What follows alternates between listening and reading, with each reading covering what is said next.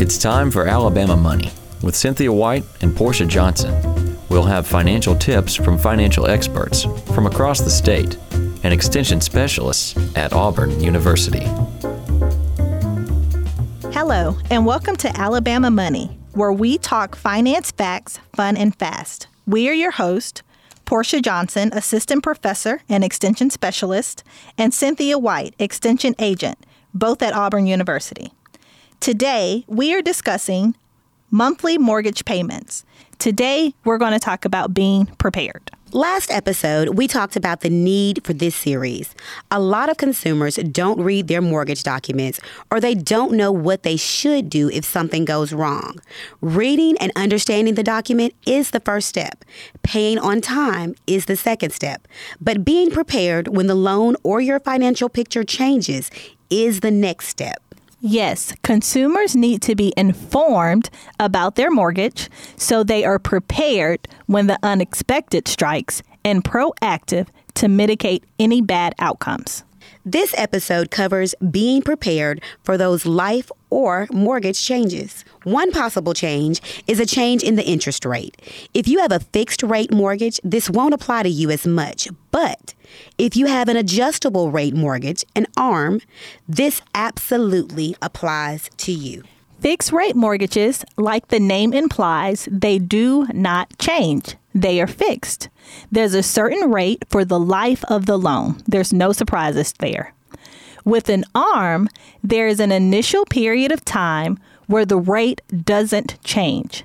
That period can be anywhere from six months to 10 years, depending on the loan term although there are literally thousands of different loan types and term combinations. So, no two fixed or arms are exactly the same. For example, if a person has a 3 1 arm, the interest rate stays unchanged for the first three years. After that, the rates can adjust every year, hence 3 and 1. Similar is true for a 5 in 1 or 7 in 1 arm. Rate stays the same for the first 5 or 7 years, then the rate changes yearly from then on out. And that applies to a few common arm types. There's the 3 1, like you just mentioned, the 5 1, like you said, the 7 1, and then lastly, a 10 1. Some arms have limits on how much the rate can change, or go up and down. That limit is called a cap. For example, say you have a 7 1 arm and you have a 525 cap. That means that a rate can adjust five percentage points above the initial rate in year eight. Then, every year after year eight, the rate can adjust a maximum of two percentage points. That's the two in the 525. The last five in the 525 cap means that the interest rate can never increase more than five percentage points over the life of the loan. And if that isn't confusing enough, ARMs can also be hybrid. They can be interest only or payment option, and rate change based on the index and the margin. So, an index is a benchmark. It's used by banks to set the rate based on what's happening in the economy. Then they add a little buffer, they call that the margin. And that's the Cliff Note version. ARMs are extremely complex, and they're unpredictable. You can easily see why ARMs are often not the ideal choice for many homebuyers, especially for a first time homebuyer. ARMs are best for those who don't plan to stay in a home for more than a few short years or know their income will increase considerably in the future. Otherwise, it's probably best to avoid an ARM and stick with a fixed loan. But if you have a mortgage, you've already selected into a fixed or ARM. If you have a fixed rate, check the mortgage statement to ensure that rate listed is the one you agreed to when you signed the loan documents at closing. If you have an ARM, check the monthly mortgage statement even more closely to see if the rate has changed and by how much. The interest rate change in an ARM is also called an adjustment. Your lender, they are required by law to send you a letter to inform you of the new payment adjustment seven to eight months in advance of when the rate will change for the very first time. After that first rate change, the lender is only required to send that notice two to three months in advance on each subsequent rate change. So, when you get the notice, there's a few things you need to do. First, check the percentage point change to make sure it's within the terms of the loan. Remember, we discussed a 525, for example? Make sure that the first increase isn't higher than 5 percentage point. That was that first 5 in that number. Make sure any subsequent increases isn't over 2 percentage point. That's that second number, and that's 525 number. Since you have noticed about the adjustment in advance, you can plan and prepare for it. Since you have had notice about the adjustment in advance, now you can plan and prepare for it. Adjust your monthly mortgage budget to account for this new higher or lower payment amount. If the new amount is too taxing on your budget, consider your options to refinance or recast that loan or even sell the home. To properly consider all your options, it's a good idea to periodically use the monthly mortgage statement to calculate your estimated equity. Your equity is the difference between what you owe on the mortgage principal and what the home is currently worth. I know I am constantly checking my home's estimated value on a home estimator website. And I'm purposely using those words because I don't want to name any particular websites. I would caution you though, be careful not to endorse any other platforms, but if you Google Home Value Estimator website, you will get a list of at least 10 of them. Some of them you'll know them by name. Me too, Portia. I do the same. So if your mortgage statement says your principal balance is 140 $305,500 and the home value estimator says your home is worth 305,000, then your equity is likely around 164,500. Just keep in mind that estimators are just as the name suggests. So those are just estimates. The conditions in your local housing market will dictate its true worth. So it's just an educated guess. So make sure you're careful about that. That is so true. I hear all the time where people look online, they find what they think their house is worth, and then they tell their real estate agent that they must list it for that amount. That's not really how housing markets work, but we digress. the principal amount on the statement is also an estimate. That is because you are making payments, monthly payments, and your interest is also changing too.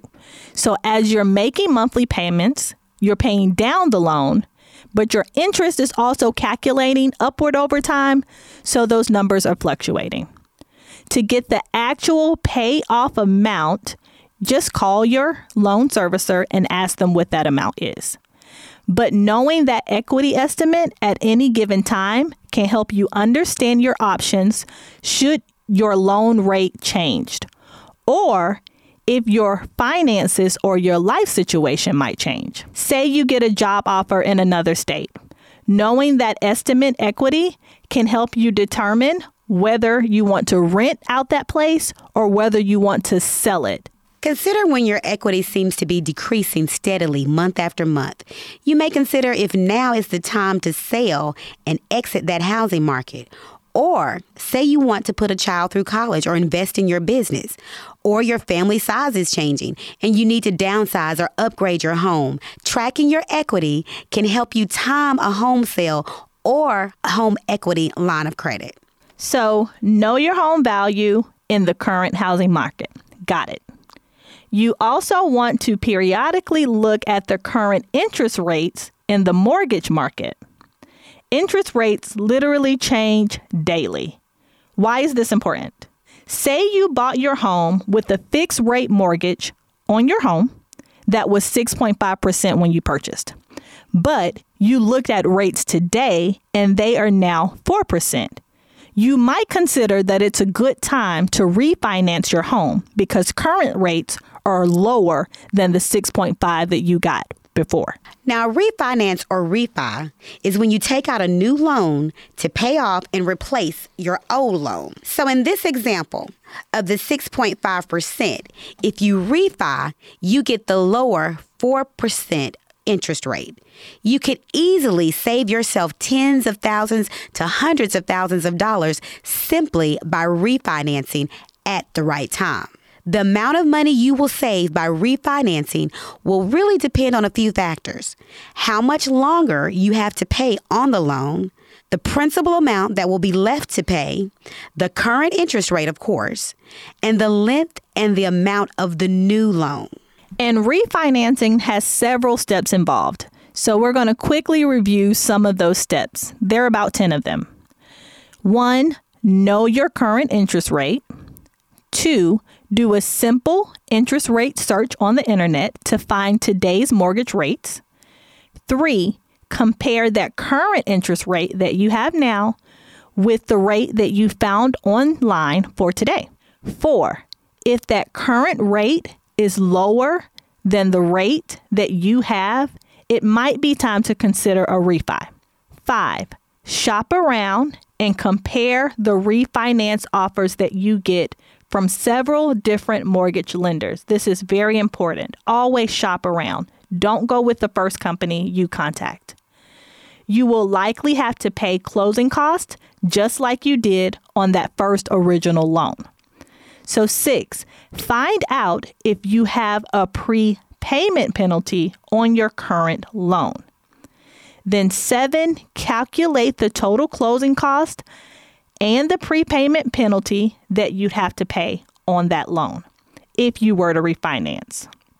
Next, eight, find out the remaining balance on your new loan you would pay if you stayed in your current original loan.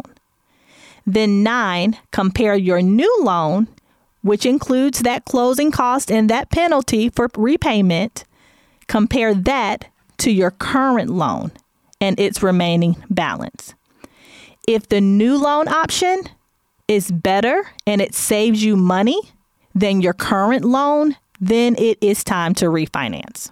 Now let's dig into this prepayment penalty a little more. A prepayment penalty is a fee that a loan servicer charges you if you pay your mortgage loan off early. You agree to a prepayment penalty when you originate or first sign your loan at closing. Now, the penalty allows the loan servicer to recoup some of the interest that you would have paid over time. So, if you have a prepayment penalty, you really need to know because it impacts the total cost of your refi and ultimately the total amount that you're going to end up paying. Then there are the refinance fees. The servicer will likely charge you somewhere around 1.5% of the cost of the loan as an origination fee.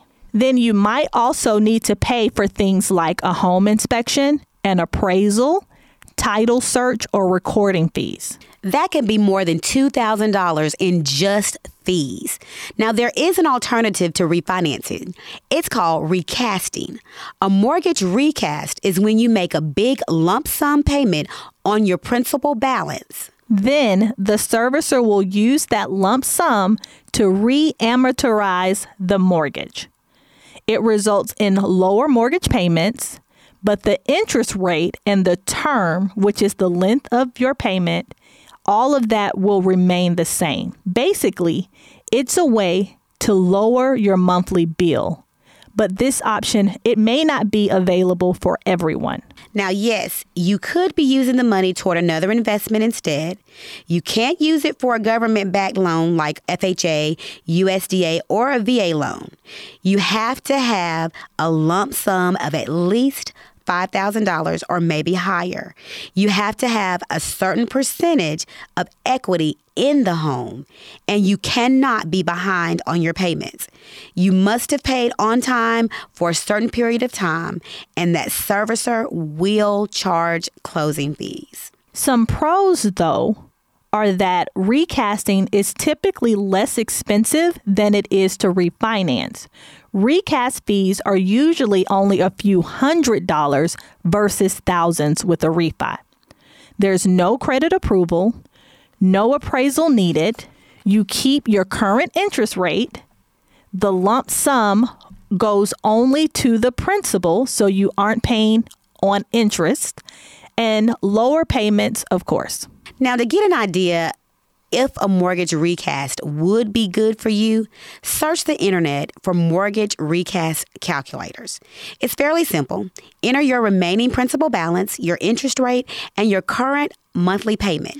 Then enter the amount you would put toward a lump sum recast payment and any servicer recast fee. So there's a lot to consider, but we hope this gives the listener just a little start when you're thinking about a refinance, and a recast. Next time, we'll talk about being proactive when you think you can't pay that mortgage on time.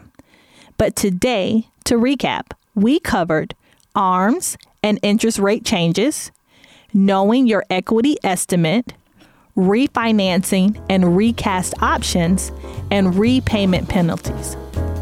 I'm Cynthia White. And I'm Portia Johnson. And this is Alabama Money, where we talk finance facts, fun and fast.